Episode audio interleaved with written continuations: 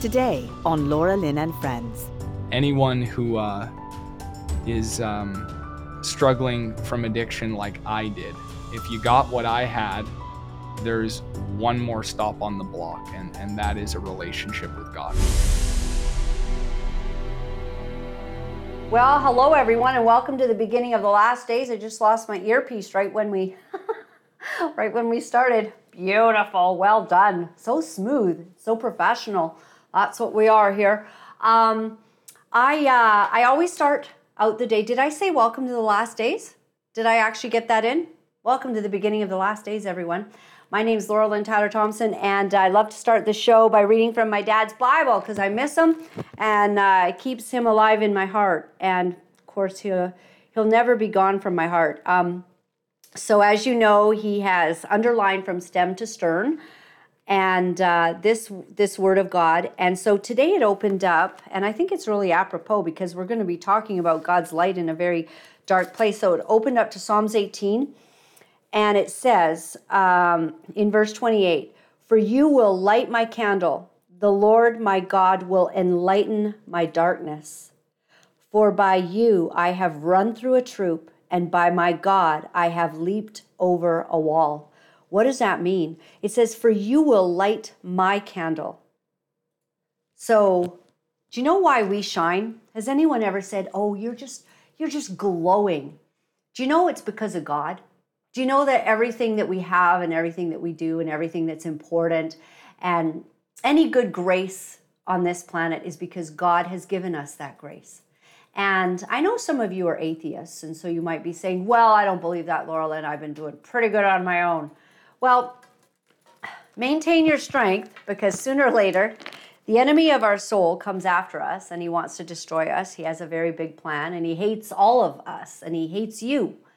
And if you don't believe in him, he maybe he thinks that's okay for a while, but it doesn't really take away the hatred he has. He's going to find a way to assault you and attack you and to try to destroy your life.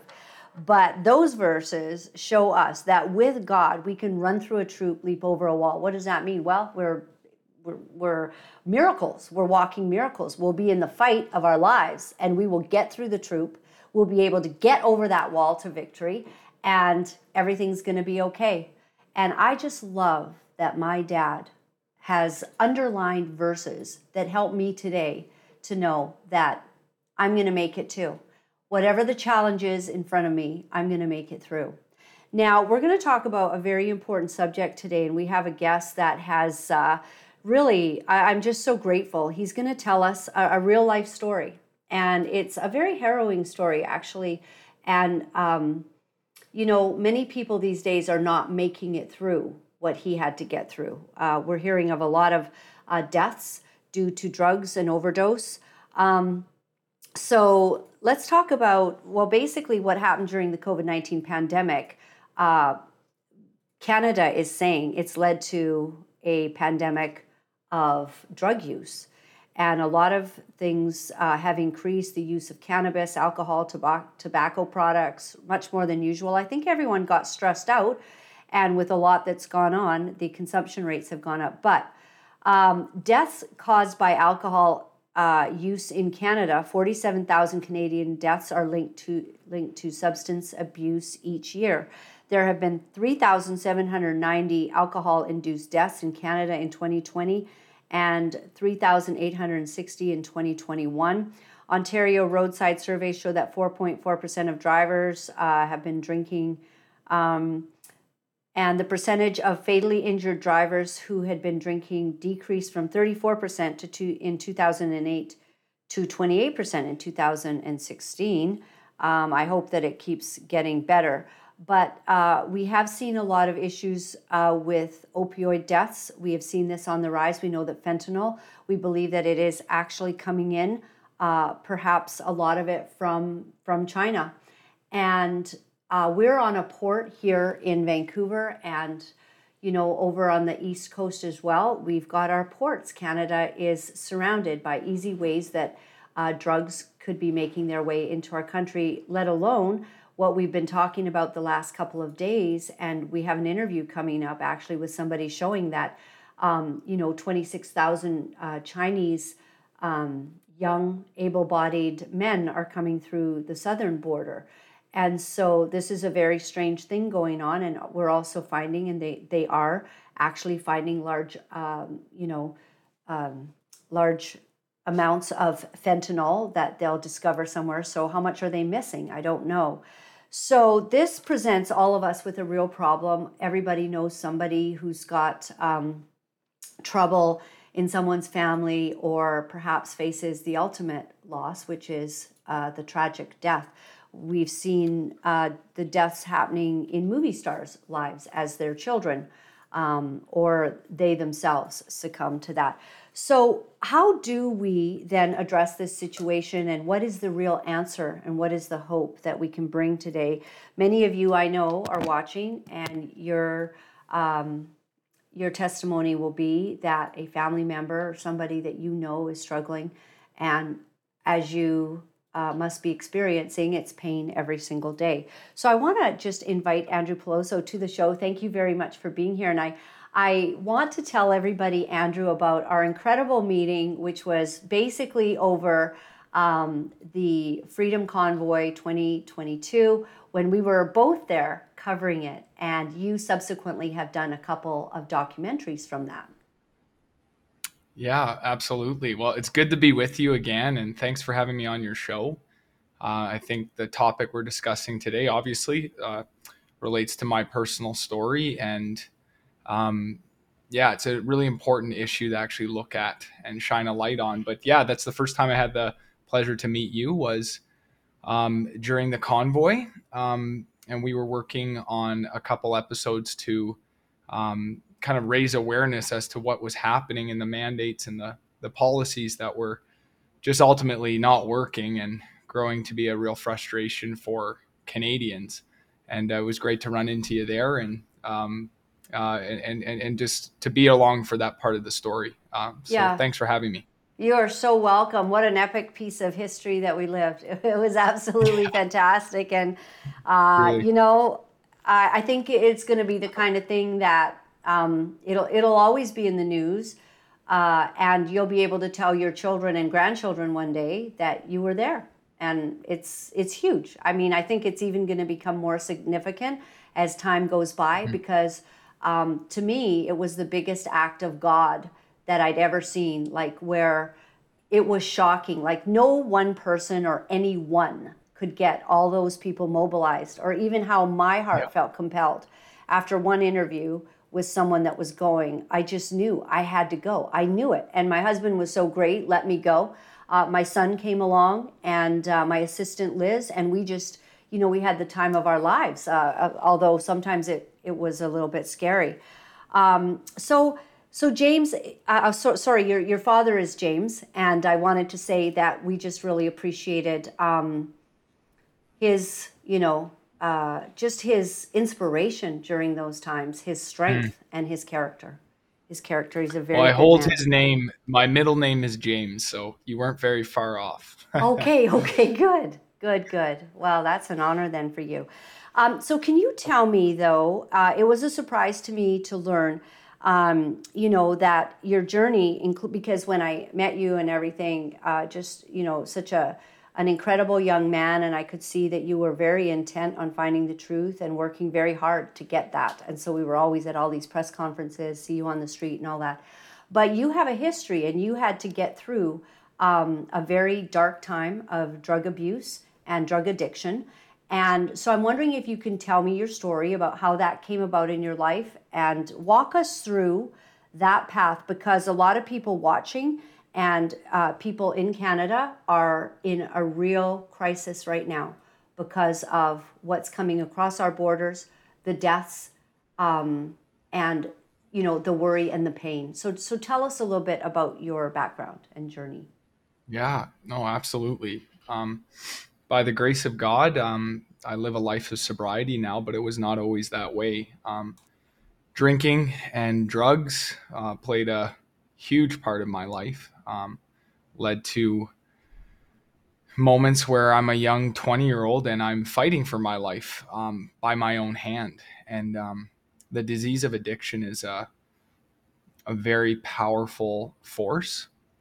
I remember just growing up, I grew up from an amazing family. I didn't have much to pin it on. I just knew that I liked drinking, and then later on liked using drugs as well. And they seemed to kind of mask or cover up pain that I had felt.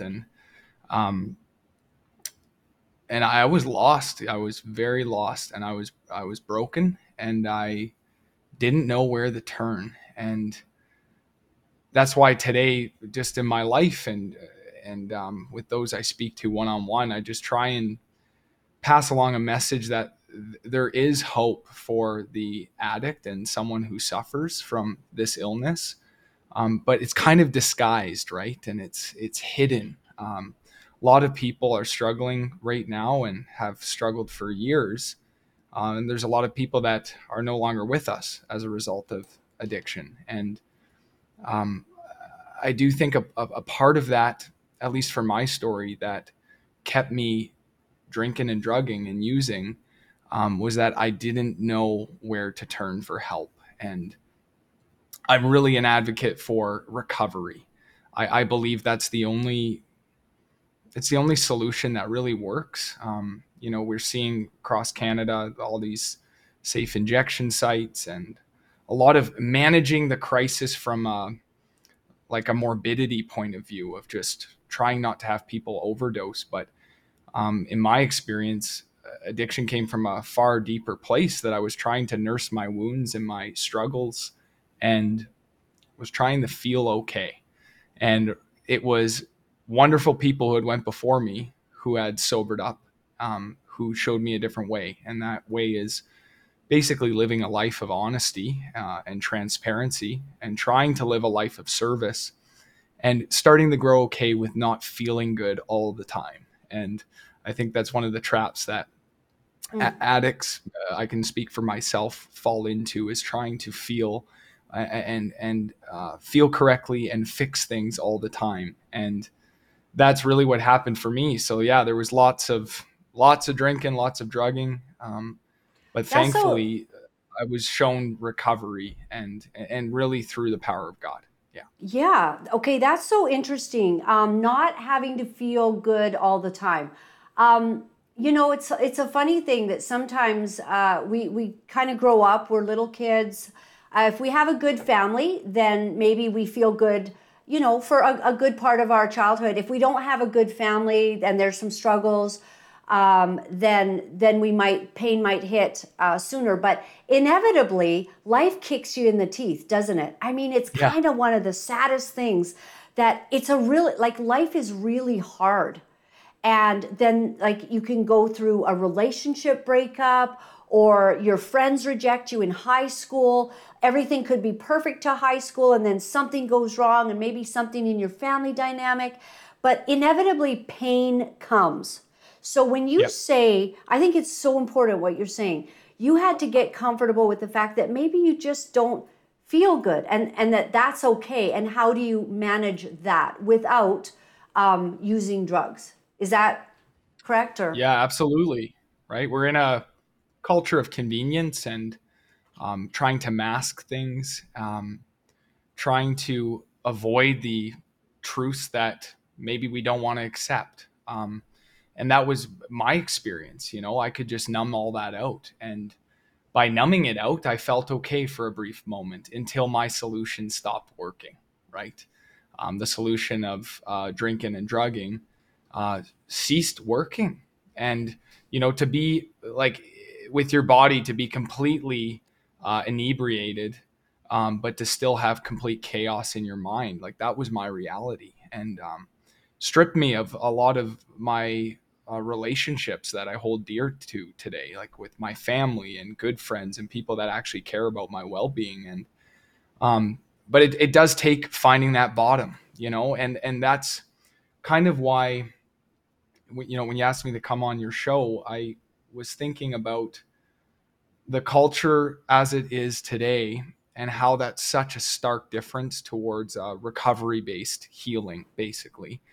For addiction. And the more we just kind of lower the threshold of what we consider life to be, The more we lower our solutions, the more we are intolerant of God or a view of theism, the more we try and mask and disguise things, the more people that suffer ultimately. And that was my experience in addiction. Is it took me 6 years going to groups and waiting to find someone who could walk with me and show me the truth about myself. And that was a lot to swallow. That was a lot to like digest, but there's good people and advocates for recovery. And I just want to say as well, I don't speak like for any sort of recovery group. This story is my own. It's what happened in my life. And, all I knew is that my way of living was not working. And I needed help. And I don't know where I would be today if I was surrounded by people that said, you know, just go visit a safe injection site, or, you know, it's okay as long as you can manage your use. And thankfully, there were some people around me that said, you know, no, you're an addict and you need help. And they gave me that help. And a lot of it was digesting the truth and learning how to be honest and digging into things I didn't want to look at that I masked with my addiction. So many things. I want to start out by saying that, because I have so many questions, but I appreciate what you're saying about these safe injection sites. I know one guy, we did have somebody on maybe about 7-8 months ago, and basically the word on the street is like, they know they're just trying to kill us. Like they're not helping us to get out of addiction.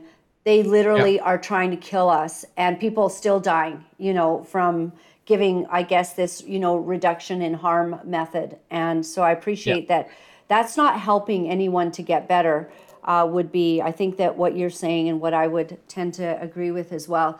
And also you talk about masking the pain. So I want to ask you something about right now. So the pain that you felt you had to mask, is that dealt with in your life at this point?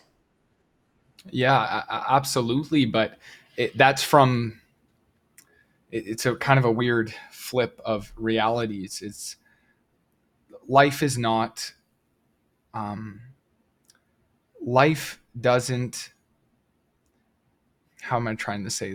basically, it includes suffering, right? For all of us, no matter who we are. But we make it harder on ourselves, or I make it harder on myself whenever I am avoiding actual things that I need to look at. So whether it be emotional pain or all of that, I was not accepting my side of the street. You know, I was not actually taking a hard look at myself and saying, what did I do wrong? You know, what is my part to play in these situations and all of that? And so I would mask that kind of pain through addiction. And that's what kept me out there for years. And it wasn't until I was able to take an honest look at myself of where have I went wrong? These resentments that keep me drinking, where is my part to play in that? And I found there is a big part to play in that. And I was almost exclusively responsible. So a lot of recovery-based sobriety is really about facing the brutal facts about yourself and trying to develop a new frame of reference of looking at life. And that frame of reference is usually about service and focusing on others, not yourself. That every time I focus on me, I have hell to pay. Because we were made to love, we were made to experience each other, we were made to give of ourselves. And alcoholism, addiction, drug addiction, it's inherently selfish, right? It's inherently inward. I'm focused all about my feelings, my desires, until it becomes an addiction. And that's really what I would say authentic recovery looks at, is trying to break down those chains. And it takes a lot of rigorous honesty, and it takes having people in your corner that are going to walk you through it, because you can't do it alone. Yeah. Would you be able to tell me about how you got into drugs? Like what was sort of the pitfall that opened that door? And then how dark did it get sort of down that recovery road? Well, down the addiction road before recovery. Mm. Absolutely. I'd only experienced what alcohol did to me, and I liked that. And it just took being in the right situation or the wrong situation at the wrong time to kind of jump off that or cross that line that I had made for myself. And all of a sudden I'm starting to use drugs. And I liked how those made me feel too. And as with most addicts, you don't know what you're getting into until it's too late. And not everyone is an addict, right? There's people who can use substances with a far greater level of control than an addict can. And why is I was that? I was completely lost. Well, what is that? Is that a personality thing, or? Yeah. Yeah, I'm sure it includes a little bit of personality, probably some genetics, probably your body chemistry as well, situations. Who knows? Like, I really don't know that question. All I knew is that the effect that substances produced into my life was far greater and more palpable and more effective at that time than people that I saw using substances with very, very little wreckage in their life. And yeah, it did. It got to the point, Laura-Lynn, where, visiting the hospital by myself completely to the point of almost psychosis was happening, and it was happening at like 24, 25 years of age. And I was too prideful to reach out and ask for help. So I remember walking to the hospital on myself, while I'm right in the middle of what is an overdose, and stumbling into there, or hailing a taxi by myself and not telling anyone of that, and then trying to hide it best I could and continue working. So it got dark. Wow. And wow. On times like that, like in the middle of what you're calling an overdose. So what happens when you stumble into an emergency? Do they take care of you right away? Like, was it a bad situation? Yeah, they take care of you right away, and you say, I think my heart's going to explode or something, and they see you right away. Yeah. So that's a good thing. Now, I sobered up before the pandemic, so I really don't know where things are at right now, but I certainly appreciated having competent nurses, take care of me. And I really don't know where it's at right now. Right. Sorry, I'm still getting over a real bad cold I had last week. When you were going through all of this, were you able to hide that from your mom and dad? We've talked about this before, and I thought I was doing a great job. Apparently I wasn't. They knew what was going on, and it's kind of the mystery with addiction, is that you think you're being cunning and hiding this from people that love you, but you're not, right?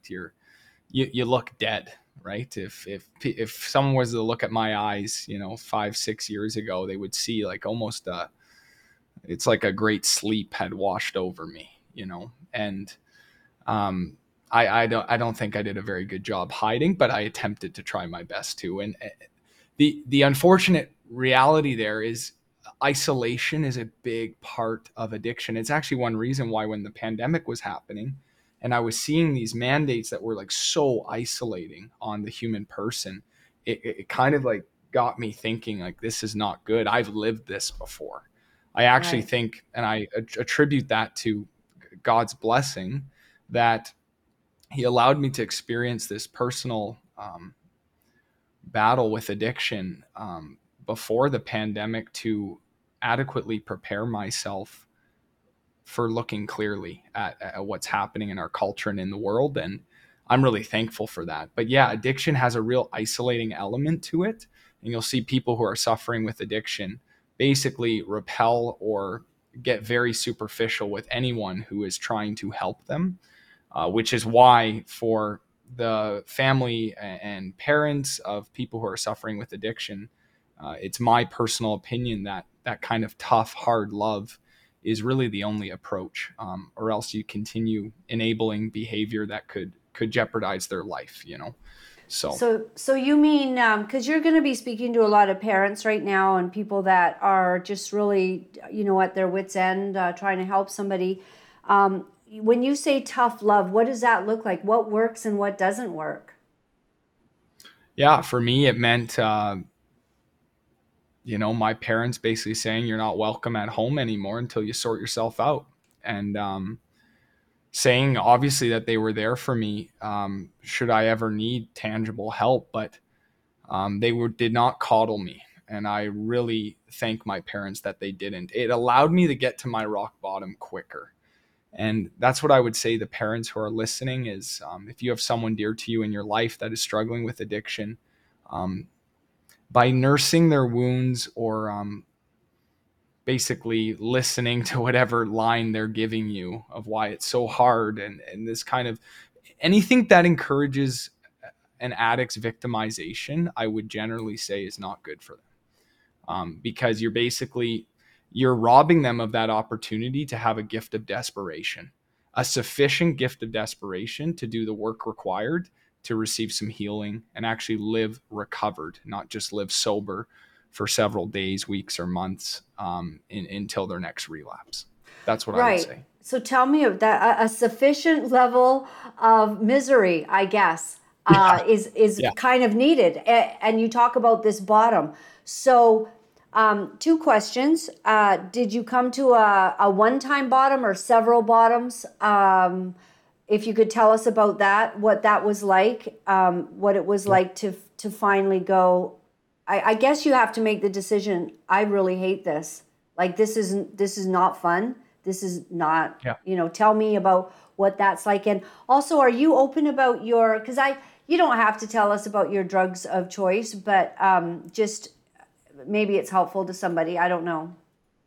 Yeah. No, as far as categorizing what drugs I took, it's more, what did I not take? It's, it was basically anything to feel elated and feel sufficiently high to numb out my problems. They were certainly hard drugs, that's for sure. So yeah, what I would say to that question is I had several bottoms, right? I always thought my new bottom was my last bottom. Every time I tried to sober up, with all the will I could, grab hold of, I said, this is it. I'm done. I need to sober up. I don't want to die. I was authentic and I meant it every single time I tried to sober up. But my last bottom, it was the great gift. I didn't die. Thanks be to God. And something clipped. Like something clicked in my heart of, I need help. I can't do this alone. And then that's where the first step to real sobriety and recovery is accepting that I actually am an addict, and that takes a long time for a lot of people. It took me a good 5 or 6 years, which I've now realized is actually a short period of time, compared to some of those who really suffer out there. Right. So that last bottom, could you describe what was going on for you and what that was like? For sure. Drinking, using a lot of drugs, trying to hide it from all my friends and family.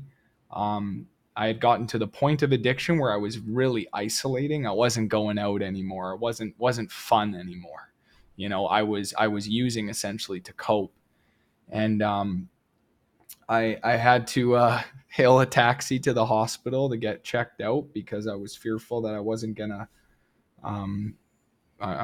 going to be around anymore. I just had that feeling. There's that intuition, close to near death experiences where you just know that you're playing with fire and it's a different kind of fire than you're used to.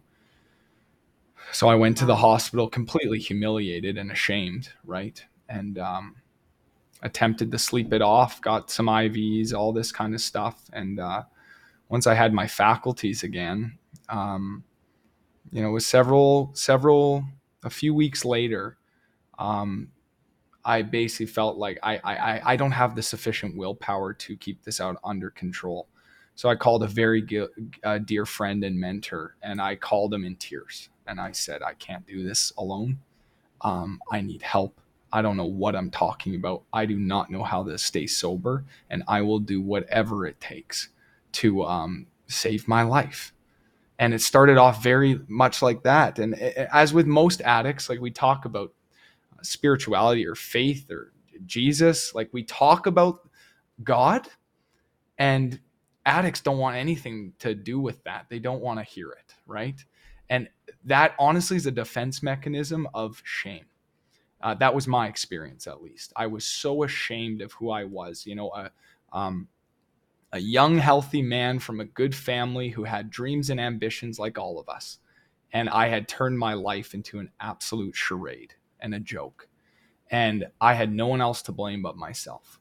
And once I could swallow that pill of honesty and actually acknowledge that I needed help and I was not okay, and I couldn't tell another lie again, and I was broken, that's where the help came. And the help was there all along, because there are good people in our communities, especially in the recovery world, that really want to take guys and girls, young and old, all ages, and want to actually take them through this path of recovery. But most that need this solution are not sufficiently humbled, and they're not ready. They're not ready to receive the solution. And I got news for anyone who is struggling from addiction like I did. If you got what I had, there's one more stop on the block, and that is a relationship with God. And that's what it takes, because there's a lot of people that tried to use their own willpower and tried to do it without surrendering to God. And it's been my experience with friends and people close to me that it hasn't worked. In fact, my first sponsor, God rest his soul, went back out again. He didn't get it, and he wasn't one of the lucky ones. And I remember my first 11 months of recovery, hearing that he had passed away and relapsed. And I really attribute that to, well, actually, I don't understand. I don't know why God takes some of us and lets some of us stick around longer. But all I know is that a relationship with God is what saved my life and is why I'm sober and relatively happy today.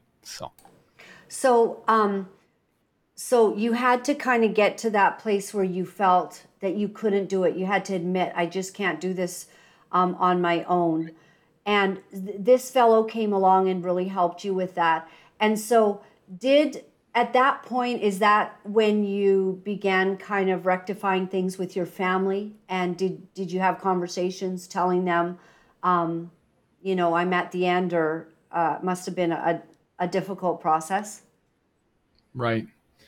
Yeah, no, that actually didn't happen first. You know, this man taught me was to basically look at first acceptance that I'm an addict, and then really showing me the despair of my condition, and that basically all hope is lost, provided if I don't take certain steps. And I endeavored doing this work. It's an inside job, you know, of actually being honest with yourself in the companionship of someone who's went before you and is sober today. And I started working through this, and went through this program with him. And it wasn't until, I would say about 6 or 7 months, and I gave it everything I got. Like, that was essentially my full-time job. It wasn't until that juncture that I really started having the ability to kind of poke my head out and try and reunite with family. And there's a huge toll that addiction puts on families, and there's amends that need to be made. And that is not a quick process, because if I were to go, you know, if I were to go to you, Laura-Lynn, and you knew me in my drinking days, and I were to, you know, a week after you seeing me out of my mind, come knock on your door and say, hey, I'm sorry, and I'm better now, by the way, it wouldn't mean anything to you, right?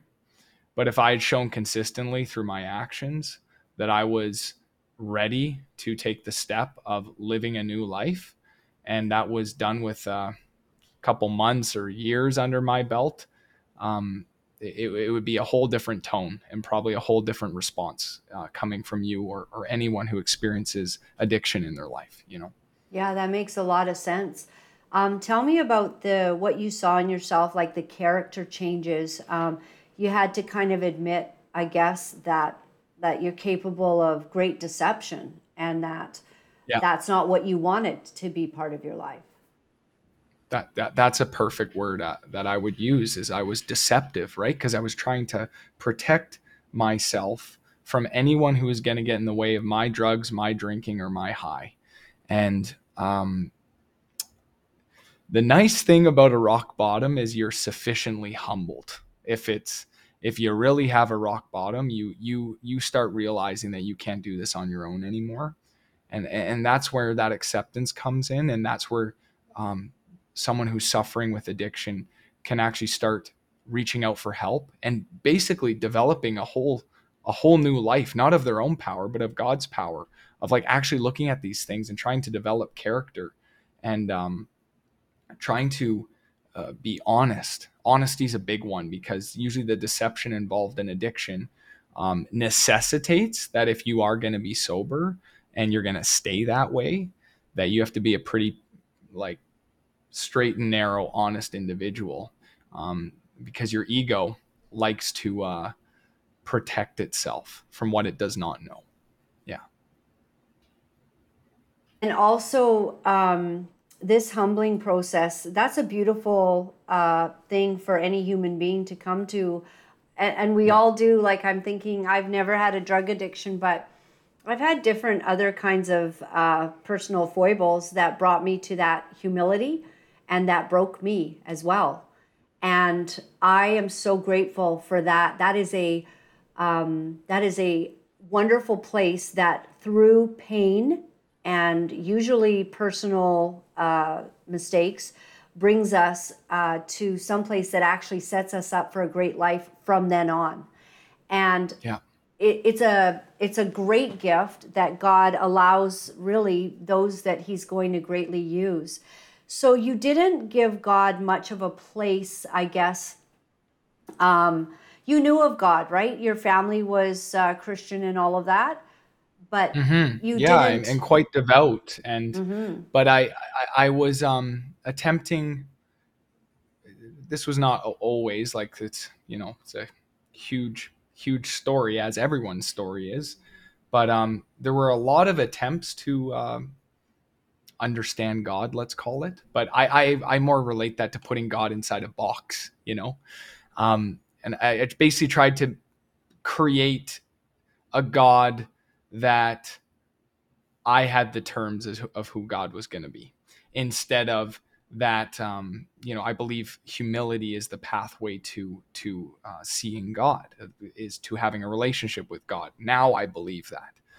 But I think there was a great amount of pride and protection that I was putting up in the way of my faith. And so it took me getting honest with myself. It's like, okay, like those prayers when you're really in a pinch and you're on your knees and you're like, God, if you're out there, save me. I need help now. Did you actually pray that? Did you have to actually say that?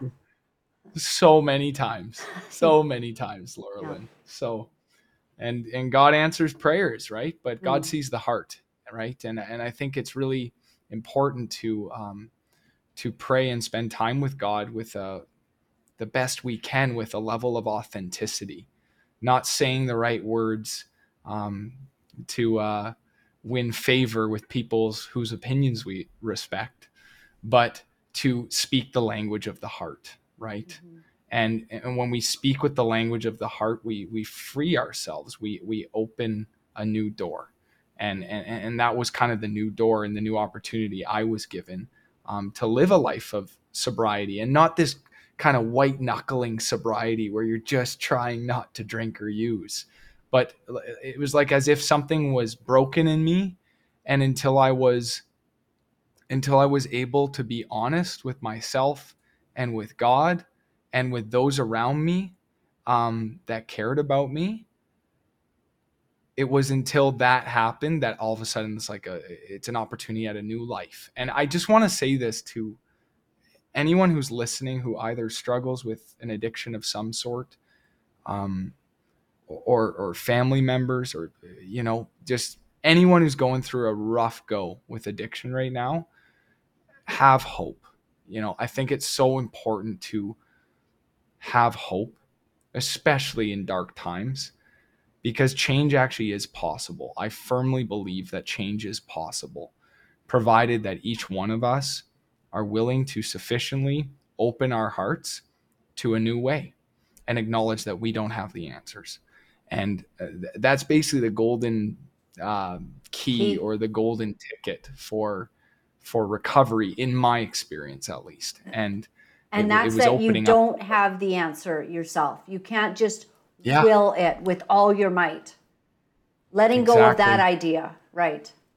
A sobriety based on willpower, your own willpower and intellect, is I consider that settling for crumbs. Yeah. Mm-hmm. Mm-hmm. And when you yielded all of this then, and you got good help from a great mentor, which is important, and you were starting to walk in authenticity, brokenness, and all of that, did that take away all the cravings, or were you still dealing with that physical desire? So it's an interesting thing. I guess what I've learned, this is not mine, but I've learned that cravings really only happen when a substance is actually in your body, and the time it takes for it to leave your body. I don't experience cravings anymore, nor did I in my early months of recovery from substances. What I did experience was a mental obsession. And that mental obsession was this feeling like I don't feel right and I got to get right quick. And that mental obsession, I really believe it was in me because there was a spiritual sickness that I just didn't quite measure up and I didn't feel whole. And it wasn't until I looked at the spiritual components of how do I live my life? How do I treat people? You know, what do I actually believe is true? What is the purpose for my life? Wasn't until I started looking at those questions that my spirit was made whole. And as a result of my spirit being made more whole, my mind became healthier. And these obsessions ceased to be as cumbersome to me. Because there's, with mental obsessions, you basically build this pathway in your mind. And it says like, okay, Andrew, if you're feeling bad, alcohol fixes that. And it's just this neural pathway that just keeps going. And I was strengthening it for years. And it's not something that just falls away quickly. So did I have obsessions about wanting to relapse? Absolutely. Do I have those anymore? By the grace of God, no, I don't. That's amazing. I think because part of what we're seeing happening is that it's important what you said about hope, that you have hope that you can get past it. And that will maybe help you. It's also important that you said it's because the substance is in your body. And so that's sort of that's a time you have to bear down, get help, you know, do what you can and make sure that substance is out of your body.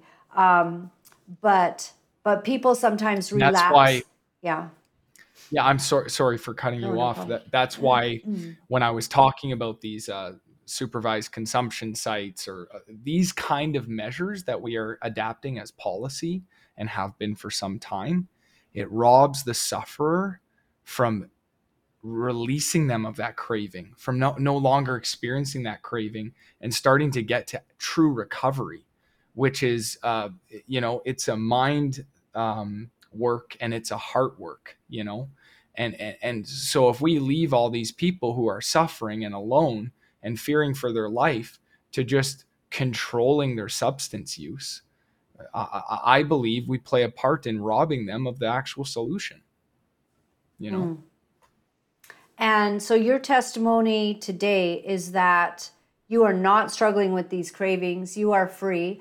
And how has God then in that relationship taken you to a new life? Tell me about life today. And I know you have something very exciting in February. You're getting married.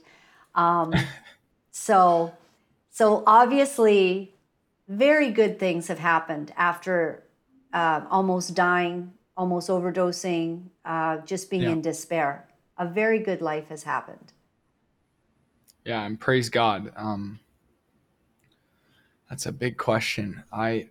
I'd say today, right, I'm just one man, and I only know a little. But what I do know is trying to build a deeper relationship with God the best I can, trying to focus on other people, trying to, as Jordan Peterson says, to, we all have pain in this life, but trying to turn that pain into purpose. And if that purpose is based in altruism and giving of oneself to help other people, it can be a beautiful life. And I endeavor to do that. And, you know, I fall all the time, but thankfully I don't have to fall into relapses. That has been lifted, and I'm not special. I didn't do something special. All I did was humble myself and my pride, realize that my situation was dire, and ask for help. And that's kind of my mission now, is if people are struggling or need help, is ask for help and humble your pride. You're going to get through that. And yeah, today it's a beautiful life. You know, an addict that was just trying to stay sober for 8 hours is, you know, I'm now getting married and I have a healthy relationship. And I love her and she loves me. And, I get to have an amazing family life now where I'm connected with my family and extended family. And I'm a present guy that actually shows up now, for my family, and, great relationships with my brothers and my sisters. And, life has just taken on a whole new meaning. And it's kind of, as a result of me stepping out of the way and, trying to, build an authentic relationship with God. And, it's God that keeps me sober. And I know there's a lot of people that find certain solutions for recovery, and I'm truly happy for them. I'm not here on your show to say that there's only one way. You know, every story is complex and different, but addiction is inherently a self-absorbed illness. It's a disease of selfishness. So I've heard from smarter people than me that self can't heal self. And I need to be looking outward if I'm actually going to keep hold of this solution. And so it's a good life now. I get to make films and I get to be sober and I get to remember what I did the night before, and it's great. So yeah. And I like the way you use that word present. Like when you're in some sort of substance and all that, like you're just not there. Like you're in an altered state and you're robbing yourself really of that beauty of enjoying a moment, because it's so incredible to be with family and a fiance and Christmas. Like imagine like all of this is so beautiful and would be so robbed from you to still be in that place. I want to ask you one more thing before I let you go. And that's about forgiving yourself. Like, was that a process? Did you have to, was it hard after mistakes made, hurting your family, your, you know, like things that had happened, and how did you ultimately forgive yourself if you did? Yeah. I don't know where I've heard this, but it stuck with me for years and I believe it to be true. There's a wise guy who was talking about, you know, the process of making amends with others and yourself as well. And he was saying in this story, you know what? If you seek to clear away the damage that you've done to others, and you honestly live in principle and character, and you try and serve other people, maybe you'll just wake up one day and found that you've forgiven yourself, because you're a man who is totally different than the man you knew. And I believe that to be true. I have found the process of recovery and learning from mentors of mine and trying to do the next right thing, no matter how many times I fall, has produced who I am today. And the man I am today is absolutely a man who's forgiven himself. That's what I would say. Yeah, that's really beautiful. I'm so encouraged by your story, and I hope that it's encouraging others. Here and there, I hear from people very, very broken by Canada's problem with addiction, opioids, what's coming in, fentanyl, deaths. This is breaking family after family after family. And your story is going to bring hope to someone's heart. And so I pray that your legacy will be that of bringing healing now to many people's lives, and even through the incredible documentaries that you're doing. And I don't know if you'd ever think to do one on this subject, but it might be great because this is breaking us. This is breaking Canada. We want to just put up your graphic one more time then under your name, because tell people how they can see the videos that you've created. Sure.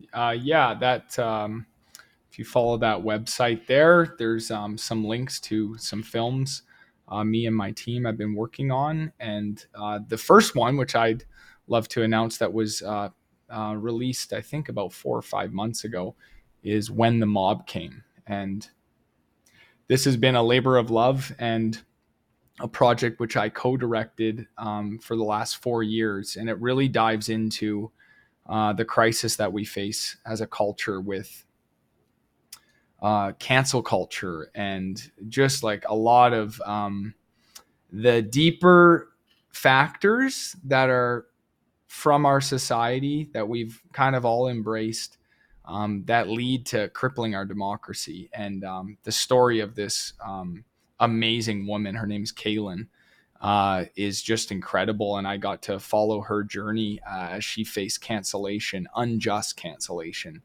for the last 4 years. And I'd encourage you to click the link and check it out. And Laura-Lynn, thank you so much for having me on your show. You're so welcome. Thank you for being willing to be vulnerable and tell us all of this. It's such a good story. Make a movie about it. Andrew, make a movie about your life and coming through. Maybe that'll be a project for a later time when we're not facing the apocalypse. But anyways, it feels like it, right? Yeah. Well, thank you for your work and just shining a light into dark places. And I think that's really important, the work that you do. And I just hope that whoever listened to this interview, that they are encouraged to take the pain of their life, and instead of turning it into victimization, to turn that pain into purpose, an altruistic purpose to help serve others. And you can do it.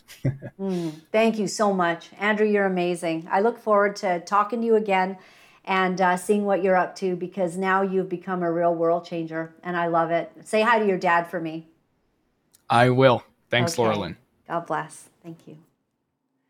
Absolutely wonderful. I love it.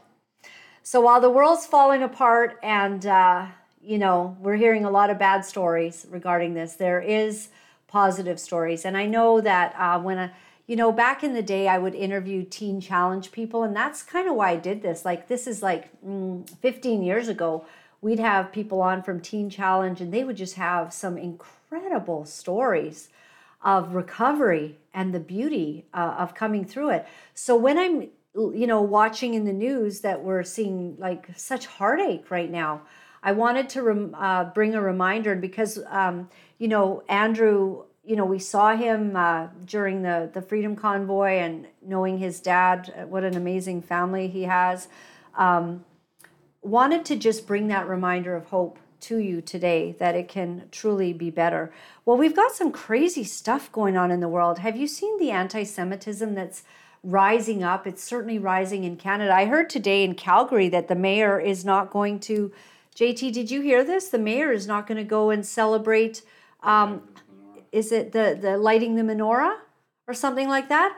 And that's nuts. But look in the States first. Let's look at what's going on there. So recently, I think this is a member of Congress, right? Mm-hmm.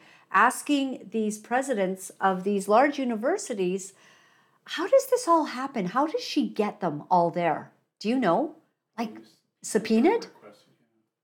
And imagine you're subpoenaed to speak in front of Congress. So she subpoenas all these presidential heads of these. Now, ironically, they're all women. and probably fit categories because they are horrendous and they've had to backpedal on all of their answers. So take a look at this incredible line of questioning. And I'm sure many of you have seen it, but isn't it stunning? Take a look. A Harvard student calling for the mass murder of African Americans is not protected free speech at Harvard, correct? Our commitment to free speech. It's a yes or no question. Is that corrected? Is that okay for students to call for the mass murder of African Americans at Harvard? Is that protected free speech? Our commitment to free speech. It's a yes or no question. Let me ask you this. You are president of Harvard, so I assume you're familiar with the term intifada, correct? I've heard that term, yes. And you understand that the use of the term intifada in the context of the Israeli-Arab conflict is indeed a call for violent armed resistance against the state of Israel, including violence against civilians and the genocide of Jews. Are you aware of that? That type of hateful speech is personally abhorrent to me. And there have been multiple marches at Harvard with students chanting, quote, there is only one solution, Intifada revolution, and quote, globalize the Intifada. Is that correct? I've heard that thoughtless, reckless, and hateful language on our campus, yes. So based upon your testimony, you understand that this call for Intifada is to commit genocide against the Jewish people in Israel and globally, correct? I will say again, that type of hateful speech is personally abhorrent to me. Do you believe that type of hateful speech is contrary to Harvard's code of conduct, or is it allowed at Harvard? It is at odds with the values of Harvard. Can you not say here that it is against the code of conduct at Harvard? We embrace a commitment to free expression, even of views that are objectionable, offensive, hateful. It's when that speech crosses into conduct that violates our policies against bullying, harassment, and intimidation. Does that speech not cross that barrier? Does that speech not call for the genocide of Jews and the elimination of Israel? When you testify that you understand that is the definition of intifada. Is that speech according to the code of conduct or not? We embrace a commitment to free expression and give a wide berth to free expression, even of views that are objectionable. You and I both know that's not the case. You were aware that Harvard ranked dead last when it came to free speech. Are you not aware of that report?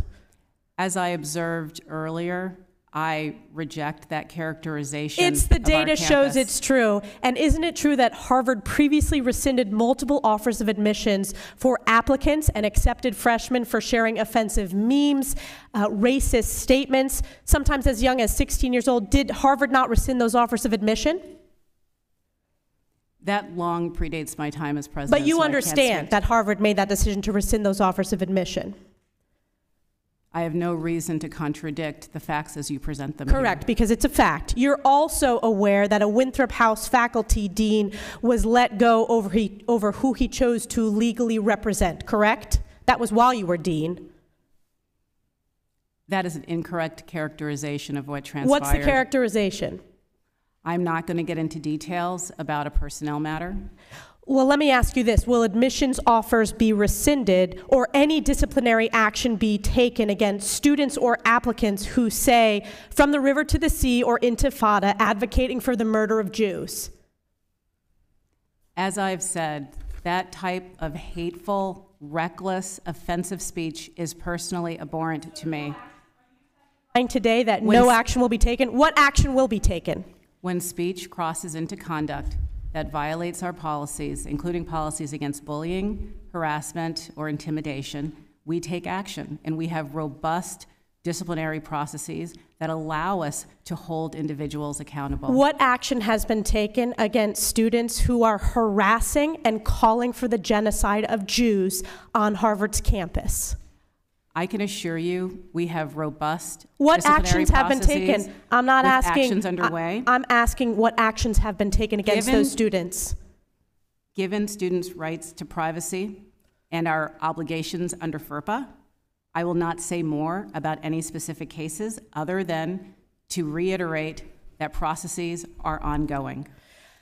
Do you know what the number one hate crime in America is?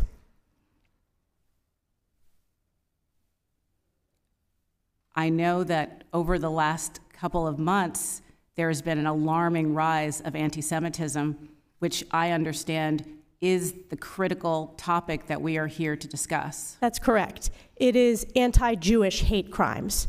And Harvard ranks the lowest when it comes to protecting Jewish students. This is why I've called for your resignation, and your testimony today, not being able to answer with moral clarity, speaks volumes. I yield back. Wow, right? So there's another one where she's not only this lady, but she's asking the question of the other presidents of the universities, and they have equally bad answers, and they all sound like they have the same script. You know, under the context, like what context is it okay? Imagine, for instance, as I've been involved in rallies and supporting, you know, our views that. You know, certain views on gender. This is how we feel about that. Now, I'm going to be careful because the platforms I'm on. But imagine if at any point when you're against another ideology, when you're against another way of thinking, that you would call for that people group's annihilation or speak about them in these manners. How is this okay? How is this okay? I want to go to another issue that is absolutely staggering, and this is on the southern border of Arizona. And Bill Melusian of Fox News, great name. He's down there, boots on the ground, looking at something. Now, you may have heard Kamala Harris and Biden talk about how the border's closed down there. Like, there's a crisis beyond crisis happening. And it's going to affect Canada because people get in up here as well. Take a look at what's really happening at the border. Dana, good morning to you. Here in Lukeville, we are quite literally in the middle of nowhere. 2.5 hours to the closest major city. Thousands are crossing here illegally every day, and the situation is completely unsustainable. We'll step out, give you a look at the scene here. This is a mass of hundreds upon hundreds of people who have crossed the border illegally and are camped out here at the border wall, waiting to be apprehended by Border Patrol. You'll quickly notice these are all single adult men. There is not a single woman or child in this group you're looking at. And these guys are coming in from all over the world. Large amounts of African men from Senegal, from Guinea, from Mauritania, from Egypt, others from the Middle East, others from Asia. This is Border Patrol's Tucson, Arizona sector, which just had 17,500 illegal crossings last week alone. That is the highest weekly total ever recorded. We talked to one man from Mauritania who told us he paid smugglers $10,000 to get here, first flying into Colombia. We talked to another man from Guinea who says once he's processed, he plans to head to New York City. Now, you might be wondering, how does this happen when we have the border wall right here? Well, there are breaches all in the wall, and we want to show you this remarkable video we shot yesterday. Take a look at this. Border Patrol and federal contractors were trying to fix a hole in the wall that smugglers cut when a huge surge of illegal immigrants came pushing through that gap, trying to get into the United States and successfully doing it before Border Patrol could fix it. They were trying to weld it, and all these people started pushing through the hole in the wall. And you'll notice there's a human smuggler dressed in black right on the other side of the wall. He sees our camera. He kind of just gives us a shrug and then salutes us, essentially saying, hey, there's nothing they can do about it. Border Patrol has been finding these cuts in the wall all over the place. They try to fix them. There's nothing they can do about it. They say it's like a game of whack-a-mole. Take a listen to what the Border Patrol union had to say out here. This is what has been caused by an open invitation by the administration that said, hey, come one, come all, ask for asylum and you'll get released. It takes a toll on operations. It takes a toll on the men and women that are out there putting their lives on the line each and every day. Elsewhere along the border, take a look at this video out of Border Patrol San Diego sector. News Nation capturing this footage of a large amount of Chinese male nationals that crossed illegally near the Jacumba Hot Springs area. So this is happening all along our southern border, guys. The entire world is showing up here at our doorstep. They're crossing illegally, and they are expecting to get released here into the United States. It's happening here in Lukeville. It's happening in Eagle Pass. It's happening in San Diego. Dana, you mentioned off the top, the port of entry here in Lukeville is completely closed down. That is because CBP is surging officers here to try to help Border Patrol deal with apprehending all these folks. On top of that, all of the Border Patrol checkpoints in the Tucson sector and the local highways have also been closed down. Those checkpoints are invaluable for trying to be a second line of defense in stopping both human smugglers and fentanyl smugglers. So it's all hands on deck out here, guys, and you can see the situation completely unsustainable. About 2,000 to 3,000 crossing right here every single day. Okay, let's play that Laura Ingram video. Actually, we're kind of saving this one for another interview, but do you have that one, JT? So I'm watching the news. You, the one that I did off of, yeah. So I'm watching the news the other night, and sometimes what I do is I don't know if I'll ever see the information again, so I back the television up, and then I film it. So it's terrible audio, and I'm sorry, and it's, you know, it's off my phone, but I did my best to keep very, you know, still. You've got to see what's going on as well. Look at this other angle. Why are so many Chinese nationals crossing our southern border? What are their intentions, and why is no one talking about this? Check this out. In fiscal year 2023, more than 24,000 Chinese nationals were arrested by Border Patrol. That's more than the years of 5 years previous combined. Wow. Now, the New York Times says that many of these Chinese nationals fly into Ecuador, then pay smugglers to guide them through the dangerous jungle between Colombia and Panama en route to the United States. Well, does the group in this video look like they just trekked for weeks through the jungle? How do they all get those rolling suitcases through? And who's really facilitating their trips? There's something going on here, and the Biden administration does not seem the slightest bit concerned. Joining me now, Gordon Chang, senior fellow at the Gatestone Institute, author of the new book, China is Going to War. Gordon, so you think Biden and Xi up in San Francisco discussed this issue of all these Chinese coming into the United States? Actually, I don't think so, because this is something that Biden can't deal with. He's allowing thousands, maybe tens of thousands of saboteurs into the United States. Remember, Laura, on 9/11, it took only 19 terrorists to kill 2,977 Americans on one day. We've got so many more coming into the U.S. from the southern border. And it's not just the Chinese. We've got Syrians and we've got Venezuelans who are very suspicious backgrounds coming in. And the Biden administration is just releasing them into the U.S., not tracking them at all. Well, this is why Hunter Biden making all that money in China is a problem for many reasons. But you kind of wonder whether people look the other way when this is obviously there's something going on here. In fiscal year 2023, 21,000 of those 24,000 Chinese nationals who crossed were single adults.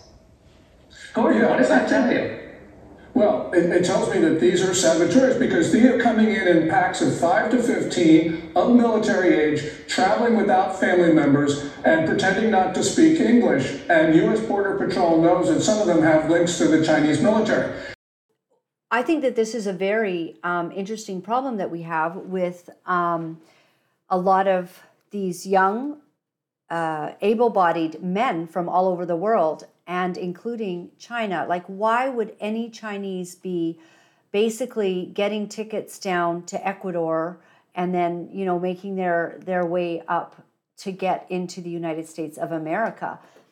There's a lot of ways in for Chinese. You could be a student, all kinds of ways. And these guys are just coming up to get basically residency in the United States of America. What does it all mean? And also Canadians reporting similar things in different parts where we have these, you know, people coming over Roxham Road. We've got different ways that people can fly in from different countries, you know, and can quite easily get in. And then perhaps, you know, we don't have a way of tracking them to see when they leave or how they leave, and maybe they hide. So something very odd does seem to be going on. And right now, I think it's important that we hope that as the end of Justin Trudeau's reign comes, and we do pray that it ends, join with me in a quick prayer that Justin Trudeau would be removed sooner than later in a stunning moment of miraculous intervention, that Trudeau would be removed. I'm praying for that day because he's done such damage. And we pray that even as in biblical times, they would pray for a righteous leader. We pray for that righteous leader to come to Canada. In the meantime, we're going to get Pierre Poilievre. I sometimes I see Pierre really trying, that he's moving towards what's important, and I give him a lot of grace for that, and I appreciate it. I really do.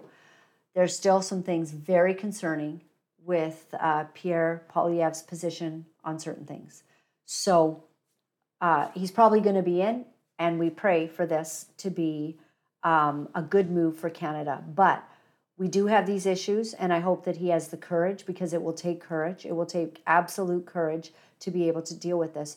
The other thing that is going to be important to have courage for is for things like what's going on with this New Zealand gentleman that, and you can just put the video up there on the side, but basically, you know, we have a gentleman that released some information to the public, and we do wonder, I'm not going to say too much because we do hope that provinces like Alberta under Danielle Smith will be releasing good information on the kind of thing that has been released in New Zealand. And I'm not certain why governments are so hesitant to release the truth to people.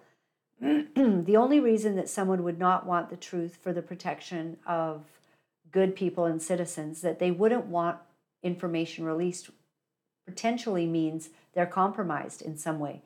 Perhaps they took bribes, perhaps they took, little kickbacks, and now they're stuck. Maybe they're being blackmailed. I don't know, but this is the problem. So we do hope that the release of data regarding the events of this last 3 years will come very soon, and that Danielle will do that. We also hope that Pierre Poilievre is going to be releasing that kind of information as well. Do an inquiry, find out what truly happened, find out the truth, the medical data as well. And so I can't say much more than that because of the platform that we're on. So just how it is. My website is lauralyn.tv. Thank you very much. We were able to kind of go live to the website today, JT. Something unique happened there. So we're going to figure out how that's happening, right? It's not there now, is it? Or is it?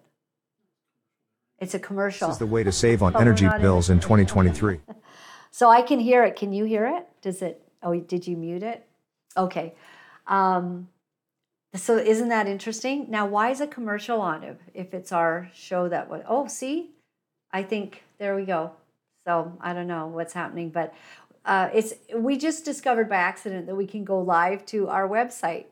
And I don't know how you did it, but we have to do it every day now. So he was having a flip out a little bit earlier, not realizing that we've never done that, and we should. So thank you very much for your support. If you are, if you enjoy the kind of programming we do, the kind of truth that we bring, it means a lot to us if you'll help us to do it. This keeps the lights on. This helps all of us to be kind of get a little bit of lunch money as well, as we do the shows for you, because our goal is to bring you the truth and to follow the things that are happening in the world that nobody else is.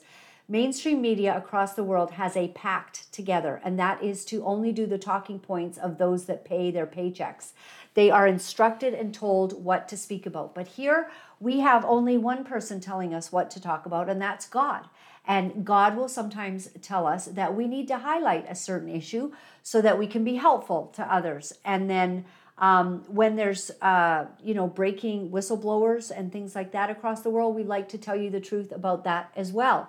And so in so doing, we have expenses, we have equipment, we shoot on a camera that we've actually had for many years now, but it's a really good quality camera. We have good quality lighting kind of in this studio because that helps to make the show very presentable.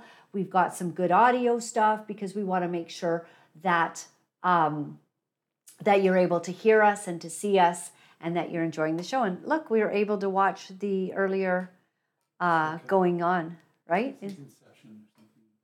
Is it? Is it real or a dream? Oh, yeah, yeah. Is it real or Memorex? So thank you very much. We make it easy. If you can help us, it means a lot. At the end of this year, perhaps you're looking for places to get an income tax receipt, and we offer that as well. So any donations are receivable, and this is because we are a Christian organization, and we tell the truth based on a biblical worldview, highlighting current events, issues, topics of interest, and we do it from God's perspective, which of course is always not telling lies. So if you go to the donate button that's on lauralynn.tv and you push it, you'll be able to go in. And so many people, like yesterday, we got another anonymous donor. Very hard on me when you're anonymous, because I do try and send a thank you to every single person who sends us a kind gift. And so thank you to all of the anonymous donors, but I'm not able to thank you because it won't even let me know who you are or anything. So you still get an income tax receipt for donating anonymously. But for those of you who appreciate truth, righteousness, and the pursuit of all that is honest and just at this hour, that's what we're doing. And you help us to do that. So if you're able to make a one-time donation, if you want to do it on a monthly basis, that's really helpful as well, because, then it's just you could do a smaller or even larger amount, but you do it over time. You get the income tax receipt right away when you do that through Canada Helps as you go into the donate button. Another way is by e-transfer. So lauralynn.live@protonmail.com. That is the way. Are you able to put that up on the screen, JT? lauralynn.live@protonmail.com. And if you can send e-transfers through there, if that's an easy route for you, that works fantastic. And we say thank you to you. We send you an income tax receipt at year end. And we are blessed beyond measure that you'll take the time to help us to do it. Some people might say, well, what is, how do I know you'll be here? Like, Laura-Lynn, maybe you're a fly by night and you'll be gone. Well, first of all, we haven't been gone for a lot of years. It's been three, 4 years now coming up that we've made this all we can do. This is it. We feel called by God to do exactly what we're doing here, and we're not going anywhere. We're going to do it for a long time, and we've been able to save, I want you to know something, thousands and thousands of lives. And that's because we've told the truth and we've helped people to make good decisions. And they've been able to know the truth, and the truth set them free. So kind of cryptic, I know. Thank you. We also have P.O. Box, Box 48184 in New Westminster, BC. Thank you for supporting us, joining us. Thank you for helping us to do what we do. I love getting all your little letters. In fact, I went through a little group of them last night. I get special little notes and cards. It means the world to us. I want to leave you today with something very powerful for your life so that you are emboldened to speak the truth and to do what is right. So the Word of God in James 4, verse 7 says, "Submit yourselves then to God. Resist the devil, and he will flee from you." Do you know what's an interesting thing? This doesn't say, kick the devil in the teeth. It doesn't say smack him yourself. It doesn't say rebuke the devil. It actually just says, resist the devil and he will flee from you. I think it is actually that easy. Do you know that the devil cannot read your mind? So only God can read your mind. The enemy cannot read your thoughts. So let's say you're having a really bad moment and you feel really anxious and you're so upset about something. This is why you don't speak out loud curses into your life, because the devil, he's trying to figure out what you're thinking. He's trying to figure out how to discourage you. So if he doesn't know it's working, he doesn't have a stronghold to keep using that tactic, to keep inserting his fear-based thoughts, you know? He doesn't have that ability to keep sort of frustrating you in life. Do you ever have a day when you just know the devil's working to frustrate you? Well, never let him know that you are. He can't read your mind. So do not tell him out loud, oh, my life sucks, you know. I mean, say it if it's a joke, because I say that all the time, because I think it's so hysterical when I say it, and I just laugh out loud at myself. But if I don't want the enemy to know that I'm feeling angst or worry or concern, I don't say it out loud, because he doesn't know what I'm thinking.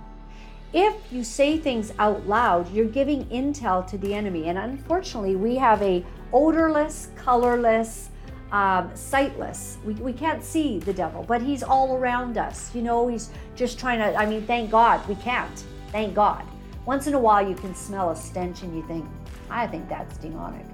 But most of the time, we kind of lose, track of the fact that we're feeling aggravation and the enemy's trying to put worry or concern or trying to bring temptations to us. And we forget it's actually the devil. So instead of letting him know, you know, and he's watching everything you do. So for me, it's really important that I just give God all honor out loud. I just thank him so many times a day out loud. Thank you, Lord. Thank you, Lord, for all that you're doing for me. Thank you, God. I submit everything to you. God, I know that you're in full control of my life. Lord, I know that you're fully in charge of my family. Lord, I know that you are fully able to bring about victory in this situation that I'm facing. Lord, I know that you're fully in charge of my finances, and you are the God who provides. The cattle on 1,000 hills are yours, and I trust you with my substance, my substance. Sustenance. I trust you with my sustenance. I let the devil know nonstop all day that I declare that God is in control, not you, enemy. And whenever I feel, something that I don't want the enemy to know, I don't say it out loud. Remember to protect yourself in that way. God bless. Have a great one. You know, it's not easy to deliver the truth of what our sick world is doing, but for some of us, we feel that we have no choice. Because if we are silent about these abominable things, then we are letting evil go unchecked, and we cannot do that. For those of you wonderful people who are writing me and are sharing your encouragement, I am deeply grateful. Thank you for all the letters that you've been sending. Thank you for the donations and the support. I found out that in order to speak the truth, you have to become very, very strong. If you would go to my website at www.lauralynn.tv, you'll find all of the ways that you can contact me. Remember, my friends, all is well. All is well. Thanks for joining me.